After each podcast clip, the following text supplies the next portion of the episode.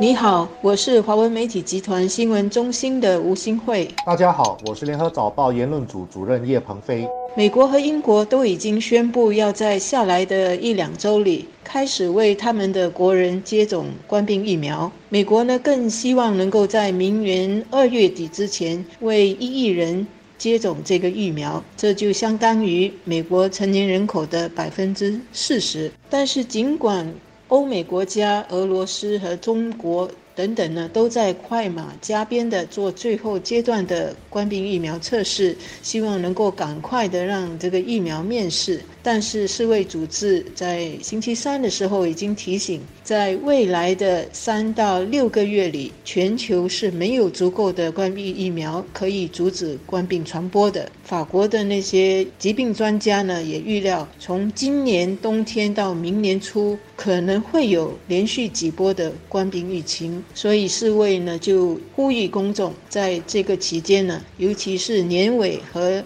迎接新一年的这个佳节期间呢，必须保持社交距离和遵守各种防疫措施。美国和英国的疫苗研究已经到了可以大量生产的阶段。新加坡卫生科学局已经开始评估美国制药公司莫德纳的疫苗数据，如果最后证明安全有效，应该可以尽快在新加坡使用。相信很多新加坡人都在殷切地期盼疫苗尽快面世。大家的基本假设是，如果大部分的人都接种疫苗，许多大型的面对面活动就都可以举行了，一些限制经济活动的规定也可以放松，社会和经济生活就能够逐步恢复正常。美国的两家制药公司 Pfizer、辉瑞还有莫德纳所开发的疫苗都已经在几个国家申请批准使用。英国是已经率先批准了辉瑞的疫苗，而新加坡的卫生科技局也已经证实莫德纳已经在申请批准使用他们的疫苗。我们的有关当局正在做各种的评估工作。辉瑞的呢，也是说在申请。这些疫苗公司都说，只要一批准了，这些疫苗就可以供应了。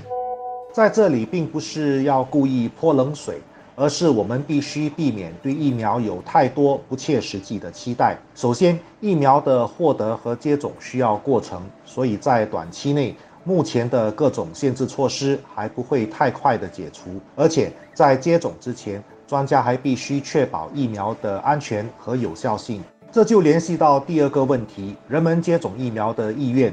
是不是要强制接种疫苗，可能还需要一些讨论。当然，可以通过其他的方式间接鼓励人们接种，比如采取认证的方式，让接种者可以更方便地参加大型活动，或者购买出国的飞机票等等。但是我们不能忽视，一些人或许还是对疫苗没有足够的信心。毕竟，冠病疫苗不是按照平时的程序批准生产的。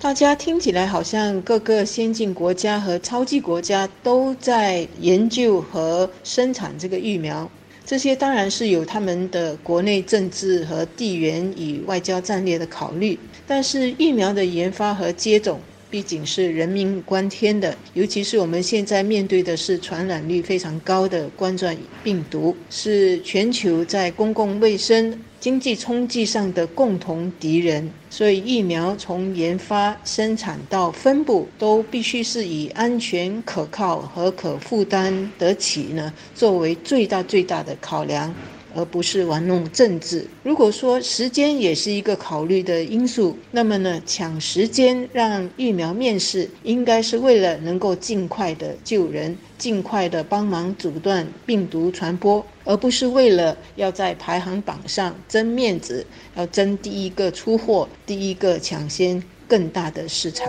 第三个问题是接种顺序的问题。新加坡虽然人口少，社会也富裕，政府大量采购疫苗的能力是有的，可是这也可能导致我们必须付出比较高的价钱。况且接种还是有个先后的过程，按照其他国家的经验，一线医护人员和必要服务人员应该有优先权，年纪大的高危群体也应该首先接种。因为现在关于社会公平的课题比较受到关注，所以在接种过程中必须避免出现任何被视为不公平的做法。所以随着各国研发的疫苗可以开始生产和接种，那么现在更重要的是怎么安全运送、储存和分发了。像辉瑞生物科技的研发的这个疫苗呢，需要在零下七十摄氏度的超低温环境保存。莫德纳的疫苗呢，是可以在摄氏二度到八度的这种一般的冷藏温度中保存三十天。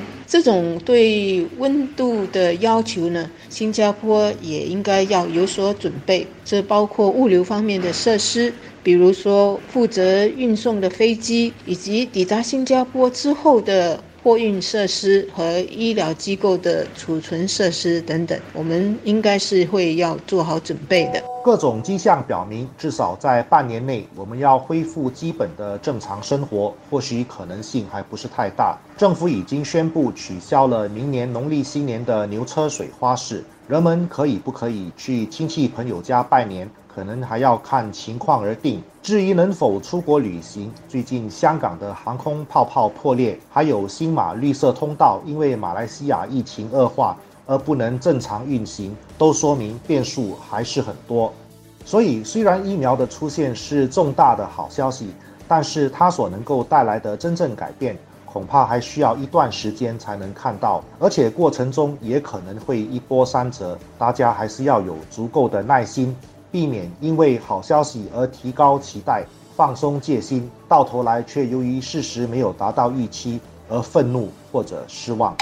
李显龙总理日前接受彭博社的访问时提到，新加坡虽然也在研发疫苗，但是呢，我们无法自给自足，必须要跟多个国家的药剂公司达成安排来满足我们的需要。当然，在生产和购买疫苗之后，怎么分配也是另外一个重要的政策。许多国家都是表示会让那些高风险的社群优先接种，年长的人士啦，还有在前线工作的医疗人员等等。像俄罗斯是准备让他们的老师和医生先注射，英国是让养老院的住户和医疗人员优先。至于新加坡呢，我们的卫生部长曾经在记者会上指出，疫苗的有效性可能会因为不同群体而有不同的结果，所以我们可能无法为所有的国人接种疫苗，但是呢，估计前线的医疗人员和年长者会优先进行接种。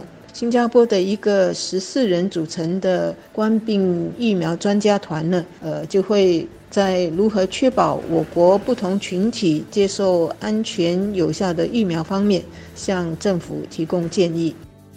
无论如何，冠病病毒今年给全世界带来的影响是很巨大的，而一些影响应该是回不去的，所以一个值得大家重视和继续的，就是要加强公共卫生的意识和公德心。这种意识和习惯不能因为下来有了疫苗就放松，或者就给丢掉了。因为冠病疫苗毕竟只是针对冠病病毒，而像骨痛热症同样需要有公共卫生的意识，避免伊蚊在家里和周围环境繁殖。所以呢，只要大家能够继续的注意卫生，才能够继续的保护自己和保护别人免受任何病毒的传染。